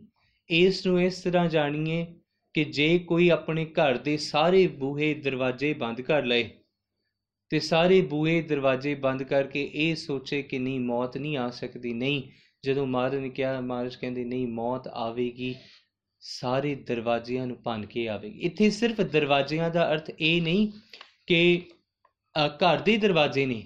ਦਰਵਾਜ਼ਿਆਂ ਦਾ ਅਰਥ ਉਸ ਸਪੋਰਟ ਹੈ ਜਿਨ੍ਹਾਂ ਨੂੰ ਲੱਗਦਾ ਕਿ ਨਹੀਂ, ਮੇਰੇ ਭਰਾ ਬਚਾ ਲੈਣਗੇ, ਮੇਰੇ ਦੋਸਤ ਮਿੱਤਰ ਬਚਾ ਲੈਣਗੇ ਪਾਵਰ ਬਚਾ ਲੇਗੀ ਪੈਸਾ ਬਚਾ ਲੇਗਾ ਬਚਾਉਂਦਾ ਕੁਝ ਵੀ ਨਹੀਂ, ਮਨੁੱਖ ਦਾ ਵਾਰੀ ਜਦੋਂ ਆਵੇਗੀ ਤੇ ਸੰਸਾਰ ਤੋਂ ਜਾਣਾ ਹੀ ਪਏਗਾ। ਜਦੋਂ ਗੁਰੂ ਗ੍ਰੰਥ ਸਾਹਿਬ ਮਹਾਰਾਜ ਗੱਲ ਕਰਦੇ, ਤੇ ਮਹਾਰਾਜ ਇੱਕ ਪਾਸੇ ਕਹਿੰਦੇ ਕਹਿੰਦੇ ਨਹੀਂ ਬਾਣੀ 'ਚ ਘੋੜੀਆਂ ਆਉਂਦੀਆਂ ਨੇ ਨਾ? ਘੋੜੀਆਂ ਦਾ ਅਰਥ ਸ਼ਗਨ ਨੇ। ਭਾਵ ਜਦੋਂ ਜੀਵਨ 'ਚ ਖੁਸ਼ੀ ਆਂਦੀ ਹੈ, ਉਦੋਂ ਘੋੜੀਆਂ ਗਾਈਆਂ ਜਾਂਦੀਆਂ ਨੇ ਤੇ ਉਸ ਤੋਂ ਬਾਅਦ ਅਲਾਣੀਆਂ ਆਂਦੀਆਂ ਨੇ। ਮਹਾਰਾਜ ਨੇ ਕਿਹਾ, ਧਿਆਨ ਰੱਖ, ਵਿਆਹ ਕਾਰਜ ਹੋ ਰਿਹਾ, ਘੋੜੀਆਂ ਗਾ। ਪਰ ਘੋੜੀਆਂ ਗਾ ਕੇ ਚੇਤਾ ਰੱਖੀ ਅਲਾਣੀਆਂ ਨਾ ਭੁੱਲ ਜਾਏ ਜਿਹਦੀਆਂ ਘੋੜੀਆਂ ਗਾਈ ਜਾ ਰਹੀਆਂ ਨੇ, ਉਹਦੇ ਘਰ ਅਲਾਣੀਆਂ ਵੀ ਗਾਈਆਂ ਜਾਣਗੀਆਂ। ਇੱਕ ਦਿਨ ਉਸ ਦੇ ਘਰ ਵੀ ਮੌਤ ਆਏਗੀ ਤੇ ਜਿਸ ਦੇ ਘਰ ਮੌਤ ਦੀ ਵਾਰੀ ਆ ਗਈ, ਮਨ ਕਿਆ ਸਦੜੇ ਪੈਣਗੇ। ਆਪਾਂ ਰੋਜ਼ 16 ਸਾਹਿਬ ਚ ਪੜ੍ਹਦੇ ਆ ਨਾ, ਜਿੱਥੇ ਸਾਧੂ ਕਹਿੰਦੇ, ਮਹਾਰਾਜ ਕਹਿੰਦੇ, ਨਹੀਂ, ਸੰਬਤ ਸਾਹਾ ਲਿਖਿਆ, ਮਿਲ ਕਰ ਪਾਵੋ ਤੇਲ। ਉਹਨਾਂ ਕਿਹਾ ਕਹਿੰਦੇ, ਸਾਰਿਆਂ ਨੂੰ ਬੁਲਾਹਾ, ਬੁਲਾਇਆ ਗਿਆ, ਸਾਰੀ ਚਿੱਠੀ ਲਿਖੀ ਗਈ ਕਿ ਇਸ ਦਿਨ ਨੂੰ ਵਿਆਹ ਹੋਣਾ ਹੈ। ਲਿਖ ਦਿੱਤਾ ਗਿਆ, ਇਹ ਸਮਾਂ ਹੈ, ਇਹ ਤਰੀਕ ਹੈ, ਸੰਬਤ ਸਾਹਾ ਲਿਖਿਆ ਮਿਲ ਕਰ ਪਾਵੋ ਤੇਲ, ਤੇ ਜਿਹੜੀ ਇਸਤਰੀ ਜਿਹਦਾ ਵਿਆਹ ਹੋਣਾ ਹੈ ਉਸ ਦੇ ਸਿਰ 'ਚ ਤੇਲ ਪਾਇਆ ਜਾਂਦਾ ਹੈ। ਪੁਰਾਣੀ ਜਿਹੜੇ ਵਿਦਵਾਨ ਨੇ ਜਾਂ ਪੁਰਾਣੀ ਰਿਵਾਇਤਾਂ ਅਨੁਸਾਰ, ਤੇ ਉਹ ਕੀ ਕਰਦੇ ਕਹਿੰਦੇ ਸੰਬਤ ਸਾਹਾ ਲਿਖਿਆ ਮਿਲਕਰ ਪਾਵੋ ਤੇਲ, ਤੇ ਕਿਹਾ ਜਾਂਦਾ ਹੈ, ਦੇਹੋ ਸਜਣ ਆਸੀਸੜੀਆਂ ਜੋ ਹੋਵੇ, ਸਾਹਿਬ ਸਿਮਰ, ਤੁਸੀਂ ਅਸੀਸਾਂ ਦਿਓ, ਇਹਦਾ ਵਿਆਹ ਹੋਣ ਲੱਗਾ ਹੈ। ਜੋ ਹੋਵੇ ਸਾਹਿਬ ਸਿਓ ਮੇਰ ਮਾਰ, ਕਹਿੰਦੇ ਘਰ ਘਰ ਇਹੋ ਪਹੁੰਚਾ, ਸਦੜੇ ਨਿਤ ਪਵਨ। ਉਹਨਾਂ ਕਿਹਾ, ਕਹਿੰਦੇ ਇਹ ਨਹੀਂ, ਇਹ ਨਾ ਸੋਚੀ ਕਿ ਸੱਦੇ ਨਹੀਂ ਮਿਲਣਗੇ, ਘਰ ਘਰ ਦੇ ਵਿੱਚ ਸੱਦੇ ਪੈਣਗੇ। ਘਰਾਂ ਘਰਾਂ ਦੇ ਵਿੱਚ ਲੋਕਾਂ ਨੂੰ ਸਾਰੇ ਘਰਾਂ ਦੇ ਵਿੱਚ ਹਰ ਇੱਕ ਨੂੰ ਸੱਦੇ ਮਿਲਣਗੇ। ਉਹਨੇ ਕਿਹਾ, ਸੱਦੜੇ ਨਿਤ ਮਿਲਦੇ ਨੇ। ਕਦੇ ਸੁਣੀ ਜਾ ਕੋਈ ਚੜਾਈ ਕਰ ਗਿਆ, ਕਦੇ ਕੋਈ ਚੜਾਈ ਕਰ ਗਿਆ। ਧਿਆਨ ਰੱਖ ਇਹ ਸੱਦੇ ਇੱਕ ਦਿਨ ਤੈਨੂੰ ਵੀ ਮਿਲਣਗੇ ਜੇ ਤੂੰ ਉਸ ਸੱਦਣ ਹਾਰੇ ਨੂੰ ਨਹੀਂ ਸਿਮਰਿਆ। ਸੱਦਣ ਹਾਰਾ ਸਿਮਰੀਏ, ਨਾਨਕ ਸੇ ਦੇ ਆਵਨ। ਤੂੰ ਸੱਦਣ ਹਾਰੇ ਨੂੰ ਸਿਮਰ ਤਾਂ ਜੋ ਸੱਦੇ ਪੈਣ ਤੋਂ ਪਹਿਲਾਂ ਤੂੰ ਇਸ ਵਕਤ ਨੂੰ ਸੰਭਾਲ ਲਵੇਂ। ਇਹ ਜ਼ਰੂਰੀ ਹੈ। ਮਾਰਜ ਕਹਿੰਦੀ, ਜਿਨ ਕੀ ਚੀਰੀ ਦਰਗਹਿ ਭਾਈ, ਤਿੰਨਾ ਮਰਨਾ ਭਾਈ। ਮਾਰ ਕਹਿੰਦੀ, ਜਿਨ ਕੀ ਚੀਰੀ, ਜਿਨ੍ਹਾਂ ਦਾ ਲੇਖਾ ਉਤੋਂ ਪਾੜ ਦਿੱਤਾ ਗਿਆ ਦਰਗਾਹ 'ਚ, ਉਹਨਾਂ ਨੇ ਮਰਨਾ ਹੈ ਸੰਸਾਰ 'ਚ, ਉਹਨਾਂ ਦੀ ਵਾਰੀ ਆ ਗਈ। ਸੋ ਸਤਿਗੁਰੂ ਕਹਿੰਦੇ ਕਹਿੰਦੇ ਕਿ ਨਹੀਂ ਇੱਕ ਚੀਜ਼ ਸਮਝੋ। ਆਪਾਂ ਪਿੱਛੇ ਜੇ ਸ਼ਬਦ ਵਾਚਿਆ ਸੀ ਕਿ ਨਹੀਂ, ਹਰ ਇੱਕ ਦਾ ਸਮਾਂ ਹੈ ਤੇ ਉਹ ਸਮਾਂ ਕਿਸੇ ਦਾ ਥੋੜਾ ਜਾਂ ਬਹੁਤਾ ਨਹੀਂ, ਹਰ ਇੱਕ ਦਾ ਸਮਾਂ ਥੋੜਾ ਹੈ। ਬਾਬਾ ਫਰੀਦ ਸਾਹਿਬ ਕਿਹਾ ਨਾ ਫਰੀਦਾ ਜੇ ਜਾਣਾ ਤਿਲ ਥੋੜੜੇ ਸੰਮਨ ਬੁੱਕ ਭਰੀ। ਤੇਰੇ ਕੋਲ ਸਮਾਂ ਘੱਟ ਹੈ, ਤੈਨੂੰ ਪਤਾ ਲੱਗ ਗਿਆ ਘੱਟ ਹੈ, ਫੇਰ ਕਿਉਂ ਨਹੀਂ ਜਪਦਾ ਹੈ? ਆਪਾਂ ਇੱਕ ਗੱਲ ਇਹ ਚੇਤਾ ਕਰੀਏ, ਪੁਰਾਣੀ ਵੇਲੇ ਜਿਹੜੀ ਸਨਾਤਨ ਮਤ ਦੇ ਵਿੱਚ ਗੋਰਖ ਸਨ, ਉਹਨਾਂ ਨੇ ਗੋਰਖ ਨੇ ਇੱਕ ਗੱਲ ਕੀਤੀ ਸੀ, ਉਹਨਾਂ ਕਿਹਾ, ਕਹਿੰਦੀ ਜਿਹੜੇ ਵੱਡੇ ਵੱਡੇ ਵਿਦਵਾਨ ਨੇ, ਮਹਾਰਾਜਿਆਂ ਦੇ ਪੁੱਤਰ ਨੇ, ਉਹਨਾਂ ਨੂੰ ਲਿਆ ਕਰਕੇ ਉਹਨੇ ਕੀ ਕੀਤਾ? ਗੋਦੜੀਆਂ ਪਵਾਈਆਂ। ਗੋਦੜੀਆਂ ਪਵਾ ਕੇ ਉਹਨਾਂ ਨੂੰ ਕਿਹਾ, ਤੁਹਾਡੇ ਹੱਥ ਵਿੱਚ ਕੋਲਾ ਦਿੱਤਾ ਹੈ। ਤੂੰ ਜਾ ਕੇ ਲੋਕਾਂ ਦੇ ਘਰਾਂ ਵਿੱਚ ਮੰਗਣਾ ਹੈ। ਉਹਨਾਂ ਕੀ ਕੀਤਾ? ਮੰਗ ਕੇ ਖਾਣਾ ਹੈ। ਆਪ ਨਹੀਂ ਪਕਾਉਣਾ, ਆਪ ਨਹੀਂ ਕੁਝ ਕੰਮ ਕਰਨਾ, ਮੰਗ ਕੇ ਲੈਣਾ। ਉਹਨਾਂ ਕਿਹਾ, ਕਹਿੰਦੇ, ਸਵਾ ਸੀਸ ਤੇ ਮਲ ਲੈ। ਤੇ ਸੀਸ ਤੇ ਸਵਾ ਮਲੀ। ਸਾਰਾ ਕੁਝ ਕੀਤਾ ਤੇ ਜਦੋਂ ਇੰਨਾ ਕੁਝ ਕਰ ਲਿਆ ਨਾ, ਤੇ ਇਹਦਾ ਇੱਕ ਕਾਰਨ ਸੀ। ਉਹਦਾ ਕਾਰਨ ਇਹ ਸੀ ਕਿ ਜਦੋਂ ਕੋਈ ਵੀ ਮਨੁੱਖ ਸੀਸ ਤੇ ਸਵਾ ਮਲਦਾ ਨਾ, ਅੱਜ ਵੀ ਜਿਹੜੇ ਗੋਰਖ ਨੇ, ਜੋਗੀ ਨੇ, ਉਹ ਸੀਸ ਤੇ ਸਰੀਰ ਤੇ ਸਵਾ ਮਲਦੇ ਉਹਦਾ ਸਵਾ ਮਲ ਦਾ ਕਾਰਨ ਇਹ ਹੁੰਦਾ ਕਿ ਸਰੀਰ ਨੂੰ ਨਾਸਵੰਤ ਕਰਕੇ ਜਾਣਨਾ। ਤੇ ਜਦੋਂ ਇਹ ਪ੍ਰਥਾ ਆਰੰਭ ਕੀਤੀ ਗਈ ਸੀ ਨਾ, ਤੇ ਉਹਦਾ ਕਾਰਨ ਇਹ ਸੀ, ਪ੍ਰਯੋਜਨ ਇਹ ਸੀ ਕਿ ਮਨੁੱਖ ਨੂੰ ਚੇਤਾ ਹੋ ਜਾਵੇ ਕਿ ਮੈਂ ਵੱਡੇ ਘਰਾਂ ਦਾ ਪੁੱਤਰ ਆ, ਮੈਂ ਲੋਕਾਂ ਨੂੰ ਦਾਨ ਦਿੰਨਾ। ਜਿਸ ਵੇਲੇ ਮੈਂ ਲੋਕਾਂ ਦੇ ਦਰਾਂ ਤੇ ਜਾ ਕੇ ਮੰਗਾਗਾ ਮੈਨੂੰ ਸਮਝ ਆਏਗੀ ਕਿ ਨਹੀਂ, ਦੇਣ ਵਾਲਾ ਉਹ ਹੈ। ਮੇਰੇ ਅੰਦਰ ਦਾ ਹੰਕਾਰ ਘਟ ਹੋਵੇਗਾ। ਤੇ ਦੂਸਰੀ ਗੱਲ, ਉਹਨਾਂ ਕਿਹਾ, ਕਹਿੰਦੇ, ਗੋਦੜੀ ਪਾ, ਸਰੀਰ ਤੇ ਪਾਟੇ ਬਸਤਰ ਪਾ, ਇਹ ਨਾ ਸੋਚੇ ਕਿ ਸਰੀਰ ਸ਼ਿੰਗਾਰਨ ਵਾਲਾ, ਇਹ ਸਰੀਰ ਹੰਡਾਉਣ ਵਾਲਾ। ਇਸ ਸਰੀਰ ਨੂੰ ਜੀਵਨ ਦੀ ਦਿਨਚਰਿਆ ਵਾਸਤੇ ਵਰਤ ਇਸ ਸਰੀਰ ਨੂੰ ਬਹੁਤਾ ਸ਼ਿੰਗਾਰੇਗਾ, ਇਹ ਸਰੀਰ ਹੀ ਤੇਰੇ ਜੀਵਨ ਦਾ ਰੁਕਾਵਟ ਬਣ ਜਾਏਗੀ। ਉਹਨਾਂ ਕਿਹਾ, ਸਵਾ ਮਲ ਮੰਗਣ ਜਾ ਮੰਗਣ ਜਾਏਗਾ, ਤੇਰੇ ਹਿਰਦੇ ਦੀ ਹੰਕਾਰ ਘਟ ਹੋਵੇਗਾ, ਉਹ ਪਰਮਾਤਮਾ ਨੂੰ ਨੇੜੇ ਜਾਣੇਗਾ। ਸੋ ਜਦੋਂ ਸਤਿਗੁਰੂ ਗੱਲ ਕਰਦੇ ਨੇ ਨਾ, ਤੇ ਮਹਾਰਾਜ ਵੀ ਇਹ ਗੱਲ ਕਰਦੇ, ਮਹਾਰਾਜ ਕਹਿੰਦੇ, ਸਾਡੇ ਤ੍ਰੈ ਮਣ ਦੇਹੁਰੀ। ਸਾਡੇ ਤ੍ਰੈ ਮਣ, ਸਾਡੇ ਤ੍ਰੈ ਮਣ ਦੇਹੁਰੀ ਦਾ ਅਰਥ ਵਿਦਵਾਨਾਂ ਨੇ ਕੀਤਾ, ਕਹਿੰਦੇ ਅ ਕੋਈ ਵੀ ਮਨੁੱਖ ਜਿਹੜਾ ਨਾ, ਉਹ ਇਨਾ, ਇੰਨੀ ਉਹਦੀ ਵਿਦ ਹੈ ਜਾਂ ਇਨਾ ਧਰਤੀ ਤੇ ਉਹ ਥਾਂ ਲੈਂਦਾ ਕਿ ਸਾਡੇ ਤ੍ਰੈ ਮਣ ਜਾਂ ਹੱਥਾਂ ਦਾ ਡਿਸਟੈਂਸ ਨਾਪ ਲਈਏ ਤੇ ਸਾਡੇ ਤਿੰਨ ਹੱਥ ਜਿਹੜੇ ਹੈ, ਉਹ ਇਸ ਦਾ ਡਿਸਟੈਂਸ ਹੈ ਜਾਂ ਉਹ ਇਹ ਉਨੀ ਥਾਂ ਇਹ ਜ਼ਮੀਨ ਤੇ ਲੈਂਦਾ ਹੈ ਮਨੁੱਖ ਜਿਹੜਾ।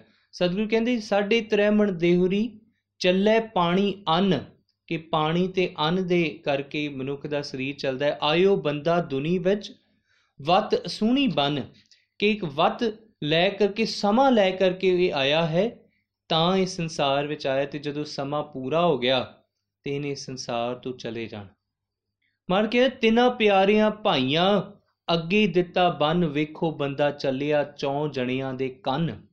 ਉਹਨਾਂ ਕਿਹਾ, ਕਹਿੰਦੀ, ਜਿਸ ਵੇਲੇ ਜਿਨ੍ਹਾਂ ਨੂੰ ਪਿਆਰਾ ਤੂੰ ਲੱਗਦਾ ਸਾ, ਇੰਨਾ ਕੁਝ ਉਹਨਾਂ ਕੀਤਾ ਤੇਰੇ ਵਾਸਤੇ। ਕਹਿੰਦੀ, ਸਮਾਂ ਆਇਆ, ਉਹਨਾਂ ਨੇ ਤੈਨੂੰ ਅੱਗੇ ਬੰਨ ਦਿੱਤਾ, ਚਾਰ ਭਰਾਵਾਂ ਨੇ ਤੈਨੂੰ ਮੋਢਿਆਂ ਤੇ ਚੁੱਕ ਲਿਆ। ਤੇ ਮੋਢਿਆਂ ਤੇ ਚੁੱਕ ਕੇ ਤੈਨੂੰ ਲੈ ਗਏ। ਦੇਖੋ ਬੰਦਾ ਚੱਲਿਆ ਚੌਂ ਜਣਿਆਂ ਦੇ ਕੰਨ। ਕਬੀਰ ਸਾਹਿਬ ਕਹਿੰਦੇ, ਬਾਣੀ 'ਚ ਕਹਿੰਦੇ, ਕਬੀਰ ਸਾਹਿਬ, ਇਹ ਤਨ ਜਾਏਗਾ, ਸਕੋ ਤਾਂ ਲਿਓ ਬਹੌਰ। ਕਹਿੰਦੇ, ਇਹ ਨਾ ਸੋਚ ਕਿ ਤੂੰ ਬਹੁਤ ਵੱਡਾ ਸਮਰੱਥ ਹੈ। ਸਮਰੱਥ ਨਹੀਂ। ਉਹਨਾਂ ਕਿਹਾ, ਜੇ ਤੇਰੇ 'ਚ ਹਿੰਮਤ ਹੈ, ਇੱਕ ਕੰਮ ਕਰ, ਇਸ ਸਰੀਰ ਨੂੰ ਮੋੜ ਕੇ ਲਿਆ ਲਿਆ ਸਕਦਾ ਨਹੀਂ ਲਿਆ ਸਕਦਾ। ਉਹਨਾਂ ਕਿਹਾ, ਸਕੋ ਤਾਂ ਲਿਓ ਬਹੌਰ, ਲੈ ਆ ਵਾਪਸ, ਸਰੀਰ ਦੇ ਵਿੱਚ ਜਾਨ ਪਾ ਦੇ। ਉਹਨਾਂ ਕਿਹਾ, ਤੂੰ ਦੁਨੀਆ ਦਾ ਬਾਦਸ਼ਾਹ ਹੋਵੇਂਗਾ, ਪਰ ਇੱਕ ਮੋਇਆ ਨੂੰ ਜਿੰਦਾ ਨਹੀਂ ਕਰ ਸਕਦਾ। ਨਹੀਂ ਕਰ ਸਕਦਾ। ਅੱਜ ਦੀ ਸਾਇੰਸ ਵੀ ਨਹੀਂ ਕਰ ਸਕਦੀ। ਤੇ ਭਾਵੇਂ ਬਾਣੀ ਚ ਸਤਿਗੁਰਾਂ ਨੇ ਕਹਿ ਦਿੱਤਾ, ਕਹਿੰਦੇ, ਨਹੀਂ, ਇਹ ਦੇਣ ਵਾਲਾ ਜੀਵਾਨ ਵਾਲਾ, ਮਰਿਆਂ ਉਪਰੰਤ ਵੀ ਜ਼ਿੰਦੜੀ ਚ ਜਾਨ ਫੂਕਣ ਵਾਲਾ ਜੇ ਕੋਈ ਹੈ, ਤੇ ਉਹ ਪਰਮਾਤਮਾ ਪਰਮਾਤਮਾ ਤੋਂ ਬਿਨਾ ਨਹੀਂ। ਕਬੀਰ ਸਾਹਿਬ ਕਹਿੰਦੇ, ਕਬੀਰ, ਇਹ ਤਨ ਜਾਏਗਾ, ਇਹ ਸਰੀਰ ਨੇ ਚਲੇ ਜਾਣਾ, ਤੂੰ ਮੰਨ ਲੈ। ਲੇਹੁ, ਸਕੂ ਤਾਂ ਲਿਓ ਬਹੌੜ ਨਾਂਗੇ ਪਾਵੋ ਤੇ ਗਏ, ਜਿਨ ਕੈ ਲੱਖ ਕਰੋੜ। ਉਹਨਾਂ ਕਿਹਾ, ਜਿਹੜੇ ਲੱਖਾਂ ਕਰੋੜ ਅਰਬਪਤੀ ਸਨ, ਸਰੀਰ ਸੀਸ ਤੇ ਛਤਰ ਝੁਲਦਾ ਸੀ। ਉਹਨਾਂ ਕਿਹਾ, ਕਹਿੰਦੇ, ਉਹ ਵੀ ਨੰਗੇ ਪੈਰੀ ਇਸ ਸੰਸਾਰ ਤੋਂ ਗਏ ਨਹੀਂ ਇਹ ਚੀਜ਼ ਧਿਆਨ ਰੱਖ। ਭਾਈ ਸਾਹਿਬ, ਭਾਈ ਵੀਰ ਸਿੰਘ ਉਹਨਾਂ ਨੇ ਬਹੁਤ ਪਿਆਰੀ ਉਦਾਹਰਨ ਦਿੱਤੀ। ਮੈਂ ਇਹ ਉਦਾਹਰਨ ਰੱਖ ਕੇ ਫਿਰ ਸਮਾਪਤੀ ਵੱਲ ਜਾਣਾ। ਭਾਈ ਸਾਹਿਬ, ਭਾਈ ਵੀਰ ਸਿੰਘ ਜੀ ਨੇ ਇੱਕ ਗੱਲ, ਇੱਕ ਕਵਿਤਾ ਉਹਨਾਂ ਉਚਾਰਨ ਕੀਤੀ, ਉਹਨਾਂ ਕਿਹਾ, ਕਹਿੰਦੇ ਪੁਰਖਾ, ਹਵਾ ਚਲਦੀ ਪਈ ਏ ਤੇ ਉਸ ਸੋਹਣੀ ਹਵਾ ਵਿੱਚ ਚਲਦਿਆਂ ਚਲਦਿਆਂ ਉਸ ਹਵਾ ਨੇ ਇੱਕ ਪੱਤੇ ਨੂੰ ਟਾਣੀ ਤੋਂ ਵੱਖਰਾ ਕਰ ਦਿੱਤਾ।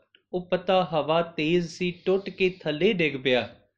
ਤੇ ਜਿਹੜਾ ਪੱਤਾ ਡਿੱਗ ਰਿਹਾ ਸੀ, ਡਿੱਗਦਿਆਂ ਹੋਇਆਂ ਉਸ ਪੱਤੇ ਨੇ ਉਸ ਹਵਾ ਨੂੰ ਮੁਖਾਤਬ ਹੋ ਕੇ ਇੱਕ ਗੱਲ ਕਹੀ, ਉਹਨੇ ਕਿਹਾ, ਕਹਿੰਦੇ ਉਹ ਹਵਾ, ਤੂੰ ਇੰਨੀ ਤੇਜ਼ ਕਿਉਂ ਚਲਦੀ ਪਈ ਐ? ਤੂੰ ਇੰਨੀ ਨਿਰਦਈ ਕਿਉਂ ਐ? ਕਿਉਂਕਿ ਤੂੰ ਇੰਨੀ ਨਿਰਦਈਤਾ ਦੇ ਨਾਲ ਮੈਨੂੰ ਆਪਣੀ ਟਾਣੀ ਦੇ ਨਾਲ ਆਪਣੀ ਮਾਂ ਤੋਂ ਵੱਖਰਾ ਕਰ ਦਿੱਤਾ। ਤੂੰ ਕਿਉਂ ਵੱਖਰਾ ਕੀਤਾ? ਤੇ ਉਸ ਹਵਾ ਨੇ ਉੱਤਰ ਦਿੱਤਾ, ਉਹਨੇ ਕਿਹਾ, ਕਹਿੰਦੀ, ਜਦੋਂ ਤੂੰ ਆਇਆ ਸਾਂ ਤੇ ਤੂੰ ਇੱਕ ਗੱਲ ਕੀਤੀ ਸੀ, ਤੂੰ ਹਲੇ ਉਗਿਆ ਨਹੀਂ ਸੀ ਤੇ ਜਿਹੜੇ ਤੇੜ ਤੋਂ ਪਹਿਲਾਂ ਉਸ ਟਾਣੀ ਨੂੰ ਚਿੰਬੜੇ ਸੀ, ਤੂੰ ਕਹਿੰਦਾ ਸਾ, ਛੇਤੀ ਕਰੋ, ਥਾਂ ਖਾਲੀ ਕਰੋ, ਮੈਂ ਉਗਣਾ ਤੇ ਜਿਹੜੇ ਤੇੜ ਤੋਂ ਪਹਿਲਾਂ ਸੀ, ਉਹ ਟੁੱਟ ਗਏ, ਤਾਂ ਤੂੰ ਉਹਨਾਂ ਦੀ ਥਾਂ ਆਇਆ ਤੇ ਜਿਹੜੇ ਤੇੜ ਤੋਂ ਪਿੱਛੇ ਸਾਨੂੰ ਕਹਿੰਦੇ ਹੁਣ ਇਹ ਕਦੋਂ ਜਾਵੇਗਾ? ਦੇਖੋ, ਇਹ ਬਹੁਤ ਸੋਹਣੀ ਉਦਾਹਰਨ ਭਾਈ ਵੀਰ ਸਿੰਘ ਦਿੰਦੇ ਕਹਿੰਦੇ, ਨਹੀਂ, ਤੂੰ ਇੱਕ ਦਿਨ ਉਹਨਾਂ ਦੀ ਥਾਂ ਬੈਠਾ ਹੈ, ਜਿਹੜੇ ਦੀ ਥਾਂ ਕਦੇ ਕੋਈ ਹੋਰ ਬੈਠਾ ਸੀ, ਉਹ ਥਾਂ ਤੋਂ ਉਹ ਉੱਠੇ, ਤਾਂ ਤੈਨੂੰ ਥਾਂ ਮਿਲੀ ਜਦੋਂ ਤੂੰ ਉੱਠੇਗਾ, ਤੇਰੀ ਥਾਂ ਕਿਸੇ ਨੇ ਹੋਰ ਨੇ ਲੈ ਲੈਣੀ। ਮਹਾਰਾਜ ਨੇ ਬਾਣੀ ਚ ਕਿਹਾ, ਮਨ ਕਿਹਾ ਸੇਕ ਹਯਾਤੀ, ਜਗ ਨਾ ਕੋਈ ਥਿਰ ਰਿਆ ਜਿਸ ਆਸਣ ਹਮ ਬੈਠੇ ਕੀਤੇ ਬੈਠ ਗਿਆ। ਕਿ ਜਿਹੜੀ ਥਾਂ ਤੇ ਅਸੀਂ ਬੈਠੇ ਆ ਇਸ ਥਾਂ ਤੇ ਕਈ ਲੋਕ ਸਾਡੇ ਤੋਂ ਪਹਿਲਾਂ ਬੈਠ ਗਏ ਤੇ ਕਈਆਂ ਨੇ ਬਾਅਦ ਵਿੱਚ ਆ ਕੇ ਬੈਠਣਾ ਹੈ ਇਸ ਸੰਸਾਰ ਤੋਂ ਅਸੀਂ ਤੇ ਚਲੇ ਜਾਣਾ, ਉਹਨਾਂ ਨੇ ਵੀ ਚਲੇ ਜਾਣਾ ਹੈ। ਜਿਸ ਆਸਣ ਹਮ ਬੈਠੇ ਕੀਤੇ ਬੈਠ ਗਿਆ। ਭਾਈ ਸਾਹਿਬ, ਭਾਈ ਵੀਰ ਸਿੰਘ, ਉਹਨਾਂ ਨੇ ਜਦੋਂ ਜ਼ਿਕਰ ਕੀਤਾ ਕਿ ਕਿਸ ਤਰ੍ਹਾਂ ਮੈਨੂੰ ਸਿਮਰਨ ਦੀ ਲਗ ਲੱਗੀ ਤੇ ਉਹਨਾਂ ਨੇ ਆਪਣੀ ਜੀਵਨੀ ਦੇ ਵਿੱਚ ਭਾਈ ਵੀਰ ਸਿੰਘ ਜੀ ਨੇ ਉਦਾਹਰਨ ਦਿੱਤਾ ਹੈ। ਉਹਨਾਂ ਕਿਹਾ, ਕਹਿੰਦੀ, ਮੈਂ ਛੋਟਾ ਸਾਂ ਤੇ ਛੋਟੇ ਹੁੰਦਿਆਂ, ਨਿੱਕੇ ਹੁੰਦਿਆਂ ਮੈਂ ਆਪਣੇ ਨਾਨਾ ਜੀ ਦੇ ਘਰ ਰਹਿੰਦਾ ਸੀ। ਉਹਨਾਂ ਦੇ ਨਾਨਾ ਜੀ, ਉਹਨਾਂ ਦੇ ਘਰ ਇੱਕ ਵਾਰੀ ਇੱਕ ਮਹਾਂਪੁਰਖ, ਇੱਕ ਸੱਜਣ ਆਏ। ਉਹਨਾਂ ਦੇ ਚਿਹਰੇ ਤੇ ਨੂਰ ਹੈ। ਹੱਥ ਵਿੱਚ ਖੱਪਰ ਫੜਿਆ ਹੈ। ਚਿੱਟਾ, ਚਿੱਟੇ ਬਸਰ ਪਾਏ ਨੇ ਮੁਖ ਤੇ ਵੱਖਰਾ ਸ਼ਿੰਗਾਰ, ਵੱਖਰਾ ਨੂਰ ਹੈ, ਆਨੰਦ ਭਰਿਆ ਹੈ। ਤੇ ਉਹਨਾਂ ਕਿਹਾ, ਕਹਿੰਦੀ, ਜਦੋਂ ਮੈਂ ਘਰ ਆਇਆ ਸਕੂਲੋਂ, ਤੇ ਮੇਰੀ ਨਾਨੀ ਜੀ ਨੇ ਉਹਨਾਂ ਮਹਾਂਪੁਰਖਾਂ ਦਾ ਰਿਹਾਇਸ਼ ਜਿਹੜੀ ਸੀ, ਉਹ ਮੇਰੇ ਕਮਰੇ ਵਿੱਚ ਕਰ ਦਿੱਤੀ। ਤੇ ਮੇਰੇ ਕਮਰੇ ਵਿੱਚ ਕੀਤੀ, ਤੇ ਮੈਂ ਜਿਹੜਾ ਇਹ ਸੋਚਦਾ ਸਾਂ ਕਿ ਮੇਰਾ ਕਮਰਾ ਕਿਉਂ? ਤੇ ਪਰ ਜਦੋਂ ਮੈਂ ਉਹਨਾਂ ਦੇ ਕੋਲ ਗਿਆ ਤੇ ਉਹਨਾਂ ਦੇ ਆਸ-ਪਾਸ ਦੀ ਵਾਈਬ੍ਰੇਸ਼ਨਸ ਸੁਣ ਕਰਕੇ, ਦੇਖ ਕਰਕੇ ਮੇਰਾ ਮਨ ਇੱਕਦਮ ਸ਼ਾਂਤ ਹੋ ਗਿਆ ਤੇ ਇੰਨਾ ਸ਼ਾਂਤ ਮੈਂ ਆਪਣੇ ਆਪ ਨੂੰ ਕਦੇ ਮਹਿਸੂਸ ਨਹੀਂ ਸੀ ਕੀਤਾ। ਤੇ ਉਹਨਾਂ ਕਿਹਾ, ਕਹਿੰਦੀ, ਮੈਂ ਆਪਣੇ ਸਕੂਲ ਦਾ ਕੰਮ ਕਰਦਾ ਸਾਂ ਤੇ ਮੇਰੀ ਨਾਨੀ ਜੀ ਨੇ ਕਿਹਾ, ਕਹਿੰਦੇ, ਪੁੱਤਰ, ਤੈਨੂੰ ਜੋ ਚਾਹੀਦਾ ਹੈ ਮੇਰੇ ਤੋਂ ਲੈ ਲਈ। ਪਰ ਤੂੰ ਇੱਕ ਕੰਮ ਕਰੀ, ਇਹਨਾਂ ਮਹਾਂਪੁਰਖਾਂ ਦੀ ਸੇਵਾ ਕਰੀ। ਤੇ ਭਾਈ ਵੀਰ ਸਿੰਘ, ਉਹਨਾਂ ਕਿਹਾ, ਮੈਂ ਕਮਰੇ 'ਚ ਬੈਠਾ ਸਾਂ, ਸਕੂਲ ਦਾ ਕੰਮ ਕਰਦਾ ਸੀ। ਤੇ ਸ਼ਾਮਾਂ ਹੋਈ ਤੇ ਉਹ ਜਿਹੜੇ ਮਹਾਂਪੁਰਖ ਸਨ, ਉਹ ਸੋਦਰ ਰਹਿਰਾਸ ਸਾਹਿਬ ਦਾ ਪਾਠ ਕਰਦੇ ਨੇ। ਤੇ ਕਹਿੰਦੇ, ਇੰਨੇ ਪ੍ਰੇਮ ਨਾਲ ਭਿੱਜ ਕੇ ਉਹ ਬਾਣੀ ਪੜ੍ਹਦੇ ਸੀ ਕਿ ਮੈਂ ਆਪਣੀਆਂ ਕਿਤਾਬਾਂ ਛੱਡੀਆਂ। ਮੈਂ ਉਹਨਾਂ ਦੇ ਕੋਲ ਚੌਂਕੜਾ ਮਾਰ ਕੇ ਬੈਠ ਗਿਆ। ਰਹਿਰਾਸ ਸਾਹਿਬ ਦਾ ਪਾਠ ਸੁਣਿਆ। ਤੇ ਰਹਿਰਾਸ ਸਾਹਿਬ ਦੇ ਪਾਠ ਤੋਂ ਬਾਅਦ ਉਹਨਾਂ ਮਹਾਂਪੁਰਖਾਂ ਨੇ ਅਰਦਾਸ ਕੀਤੀ। ਤੇ ਅਰਦਾਸ ਇੰਨੀ ਭਿੱਜ ਕੇ ਕੀਤੀ ਤੇ ਉਹਨਾਂ ਨੇ ਜ਼ਿਕਰ ਕੀਤਾ, ਉਹਨਾਂ ਕਿਹਾ, ਇੰਨਾ ਸਮਾਂ ਰਹਿਰਾਸ ਸਾਹਿਬ ਦੇ ਪਾਠ ਵਿੱਚ ਨਹੀਂ ਲਾਇਆ, ਜਿੰਨਾ ਸਮਾਂ ਉਹਨਾਂ ਨੇ ਅਰਦਾਸ ਵਿੱਚ ਲਾਇਆ। ਤੇ ਅਰਦਾਸ ਵਿੱਚ ਉਹਨਾਂ ਦੀਆਂ ਅੱਖਾਂ ਭਿੱਜੀਆਂ ਨੇ ਤੇ ਇੱਕ ਟੁਕ ਹੋ ਕੇ ਉਹਨਾਂ ਨੇ ਅਰਦਾਸ ਕੀਤੀ। ਸਮਾਂ ਬੀਤਿਆ। ਤੇ ਮੇਰੀ ਨਾਨੀ ਜੀ ਨੇ ਕਿਹਾ ਸੀ, ਕਹਿੰਦੇ ਉਹਨਾਂ ਨੇ ਸਾਰਾ ਦਿਨ ਸ੍ਰੀ ਹਰਮੰਦਰ ਸਾਹਿਬ ਰਹਿਣਾ ਹੈ। ਥੋੜੇ ਚਿਰ ਉਹਨਾਂ ਨੇ ਕੀਰਤਨ ਸੁਣਨਾ ਹੈ ਤੇ ਕੀਰਤਨ ਸੁਣ ਕੇ ਉਹ ਰਾਤਾਂ ਨੂੰ ਕੁਝ ਘੰਟੇ, ਕੁਝ ਘੜੀਆਂ ਵਾਸਤੇ ਹੀ ਘਰ ਆਇਆ ਕਰਨਗੇ। ਤੇ ਉਹਨਾਂ ਕਿਹਾ, ਕਹਿੰਦੇ ਮੈਂ ਉਡੀਕਦਾ ਹੁੰਦਾ ਸੀ ਕਿ ਉਹ ਕਦੋਂ ਘਰ ਆਣ ਤੇ ਮੈਂ ਉਹਨਾਂ ਦੇ ਕੋਲ ਬੈਠਾ। ਕਹਿੰਦੇ ਇੱਕ ਦਿਨ ਮੇਰੀ ਰਾਤੀ ਨੂੰ, ਰਾਤਾਂ ਨੂੰ ਨੀਂਦ ਖੁੱਲੀ। ਤੇ ਮੈਂ ਦੇਖਿਆ ਮੇਰੇ ਕਮਰੇ 'ਚ ਅਜੀਬ ਜਿਹਾ ਇੱਕ ਪ੍ਰਕਾਸ਼ ਹੈ। ਤੇ ਅਜੀਬ ਜਿਹਾ ਉਹ ਪ੍ਰਕਾਸ਼, ਉਹ ਆਨੰਦ ਭਰਿਆ ਹੈ। ਤੇ ਮੈਂ ਡਰਿਆ ਨਹੀਂ, ਡਰ ਨਹੀਂ ਲੱਗਿਆ ਮੈਨੂੰ। ਪਰ ਮੈਂ ਉੱਠ ਕੇ ਦੇਖਿਆ ਤੇ ਉਹ ਜਿਹੜੇ ਮਹਾਂਪੁਰਖ ਸਨ, ਉਹ ਸਿਮਰਨ ਕਰਦੇ ਸੀ। ਤੇ ਉਹਨਾਂ ਦੇ ਮੁਖ ਤੇ ਵੱਖਰਾ ਨੂਰ ਸੀ। ਤੇ ਮੈਂ ਉਹਨਾਂ ਦੇ ਨੂਰ ਨੂੰ ਦੇਖਦਿਆਂ ਦੇਖਦਿਆਂ ਦੇਖਦਿਆਂ ਮੈਨੂੰ ਪਤਾ ਨਹੀਂ ਲੱਗਿਆ ਕਦੋਂ ਮੇਰੇ ਅੰਦਰੋਂ ਵਾਹਿਗੁਰੂ ਦੀ ਧੁਨ ਆਉਣ ਲੱਗੀ। ਤੇ ਕਹਿੰਦੇ, ਮੈਂ ਜਦੋਂ ਵੀ ਉਹ ਘਰ ਆਂਦੇ ਸੀ ਤੇ ਆਪੋ ਸਹਿ ਸੁਭਾਏ ਮੇਰੇ ਅੰਦਰੋਂ ਗੁਰੂ ਗੁਰੂ ਦੀ ਧੁਨ ਪੈਦਾ ਹੋ ਜਾਂਦੀ। ਤੇ ਮੈਂ ਹੌਲੀ ਹੌਲੀ ਜਪਣਾ ਆਰੰਭ ਕੀਤਾ। ਤੇ ਗੱਲ ਜਿਹੜੀ ਆਪਾਂ ਕਰਨ ਲੱਗੇ ਆ ਉਹਨਾਂ ਕਿਹਾ, ਕਹਿੰਦੇ, ਇੱਕ ਦਿਨ ਉਹ ਮਹਾਂਪੁਰਖ ਇਸ਼ਨਾਨ ਕੀਤਾ, ਦਰਬਾਰ ਸਾਹਿਬ ਗਏ, ਕੀਰਤਨ ਸੁਣਿਆ, ਵਾਪਸ ਆਏ ਤੇ ਘਰੇ ਉਹਨਾਂ ਨੇ ਟਾਂਗਾ ਮੰਗਾਇਆ। ਤੇ ਮੇਰੇ ਨਾਨਾ ਜੀ, ਉਹਨਾਂ ਨੂੰ ਜਾਣ ਲੱਗਿਆ ਉਹਨਾਂ ਨੇ ਫਤਿਹ ਬੁਲਾਈ ਏ। ਤੇ ਫਤਿਹ ਬੁਲਾਈ ਟਾਂਗੇ 'ਚ ਬੈਠ ਕੇ ਫੇਰ ਉਤਰੇ। ਉਹਨਾਂ ਨੇ ਉਤਰ ਕੇ ਫੇਰ ਫਤਿਹ ਬੁਲਾਈ, ਉਹਨਾਂ ਕਿਹਾ, ਮੈਂ ਪੱਤਰਕਾ ਭੇਜਾਂਗਾ, ਤੁਸੀਂ ਆਇਓ। ਫੇਰ ਫਤਿਹ ਬੁਲਾਈ। ਤੇ ਉਹਨਾਂ ਨੇ ਫੇਰ ਆਖਿਆ ਕਿ ਮੈਂ ਬੁਲਾਵਾ ਭੇਜਾਂਗਾ, ਤੁਸੀਂ ਆਇਓ। ਫੇਰ ਫਤਿਹ ਬੁਲਾਈ। ਤੇ ਤੀਸਰੀ ਵਾਰੀ ਫੇਰ ਫਤਿਹ ਬੁਲਾਈ। ਤੇ ਕਹਿੰਦੇ, ਆਇਓ ਜ਼ਰੂਰ। ਤੇ ਕਹਿ ਕਰਕੇ ਉਹ ਮਹਾਂਪੁਰਖ ਚਲੇ ਗਏ। ਕਹਿੰਦੀ, ਕੁਝ ਮਹੀਨੇ ਬੀਤੇ ਤੇ ਜਦੋਂ ਮਹੀਨੇ ਬੀਤੇ ਤੇ ਉਹ ਮਹਾਂਪੁਰਖਾਂ ਨੇ ਉਹਨਾਂ ਦੀ ਚਿੱਠੀ ਆਈ ਤੇ ਮੇਰੇ ਨਾਨਾ ਜੀ ਉਹਨਾਂ ਕੋਲ ਚਲੇ ਗਏ ਤੇ ਦੋ, ਇੱਕ ਦਿਨ ਮਗਰੋਂ ਮੇਰੇ ਨਾਨਾ ਜੀ ਦਾ ਤਾਰ ਆਇਆ ਤੇ ਉਹਨਾਂ ਨੇ ਜ਼ਿਕਰ ਕੀਤਾ ਕਿ ਦੀ ਜਿਹੜੀ ਮਹਾਂਪੁਰਖ ਸਾਡੇ ਘਰ ਆਏ ਸੀ ਨਾ, ਉਹ ਸਾਡੇ ਸਾਹਮਣੇ ਸਾਹਮਣੇ ਚੜ੍ਹਾਈ ਕਰ ਗਏ ਨੇ। ਉਹ ਸੱਚਖੰਡ ਪਿਆਨਾ ਕਰ ਗਏ। ਤੇ ਉਹਨਾਂ ਕਿਹਾ, ਕਹਿੰਦੇ, ਜਿਹੜੇ ਮਹਾਂਪੁਰਖ ਨੇ, ਉਹਨਾਂ ਨੂੰ ਪਤਾ ਲੱਗ ਜਾਂਦਾ ਹੈ ਕਿ ਕਦੋਂ ਮੌਤ ਆਉਣ ਵਾਲੀ ਹੈ ਤੇ ਕਦੋਂ ਇਸ ਸੰਸਾਰ ਦੇ ਕਮਾਏ ਹੋਏ, ਪਾਏ ਹੋਏ ਸਵਾਸ ਜਿਹੜੇ ਨੇ ਉਹ ਮੁੱਕ ਜਾਣਗੇ। ਸਮਝਣ ਜੋ ਗੱਲ ਇਹ ਹੈ ਕੱਲ ਵੀ ਆਪਾਂ ਜ਼ਿਕਰ ਕੀਤੀ ਸੀ, ਕਈ ਰੋਜ਼ ਤੋਂ ਇਹੀ ਗੱਲ ਬਾਰ-ਬਾਰ ਬਾਰ-ਬਾਰ ਅਸੀਂ ਵਿਚਾਰ ਰਹੇ ਹਾਂ ਕਿ ਜਿਨ੍ਹਾਂ ਦੇ ਕੋਲ ਨਾਮ ਧਨ ਦਾ ਖਜ਼ਾਨਾ ਹੈ ਉਹ ਲੁੱਟੀਆਂ ਪਾਉਂਦੇ ਜਾਂਦੇ ਨੇ ਤੇ ਜਿਨ੍ਹਾਂ ਦੇ ਕੋਲ ਔਗਣਾ ਦੀ ਗੰਠੜੀ ਹੈ, ਉਸ ਔਗਣਾ ਦੀ ਗੰਠੜੀ ਵਿੱਚ ਉਹਨਾਂ ਦੇ ਹਿਰਦੇ 'ਚ ਭੈ ਹੈ ਕਿ ਜਦੋਂ ਪਰਮਾਤਮਾ ਦੀ ਦਰਗਾਹ 'ਚ ਗਏ ਤੇ ਔਗਣਾ ਦਾ ਹਿਸਾਬ ਗੁਣਾ ਦੀ ਜਿਹੜੀ ਕਮਾਈ ਨਹੀਂ ਕੀਤੀ ਉਹਦਾ ਹਿਸਾਬ ਕਿੱਥੋਂ ਦਵਾਂਗੇ? ਸੋ ਮਹਾਰਾਜ ਕਿਰਪਾ ਕਰਨ, ਸਾਨੂੰ ਵੀ ਸਦੀਵ ਹਰ ਪਲ ਹਰ ਮੌਤ।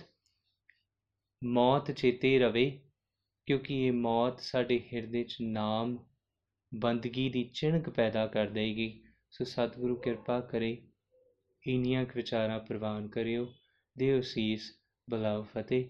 ਵਾਹਿਗੁਰੂ ਜੀ ਕਾ ਖਾਲਸਾ, ਵਾਹਿਗੁਰੂ ਜੀ ਕੀ ਫਤਿਹ।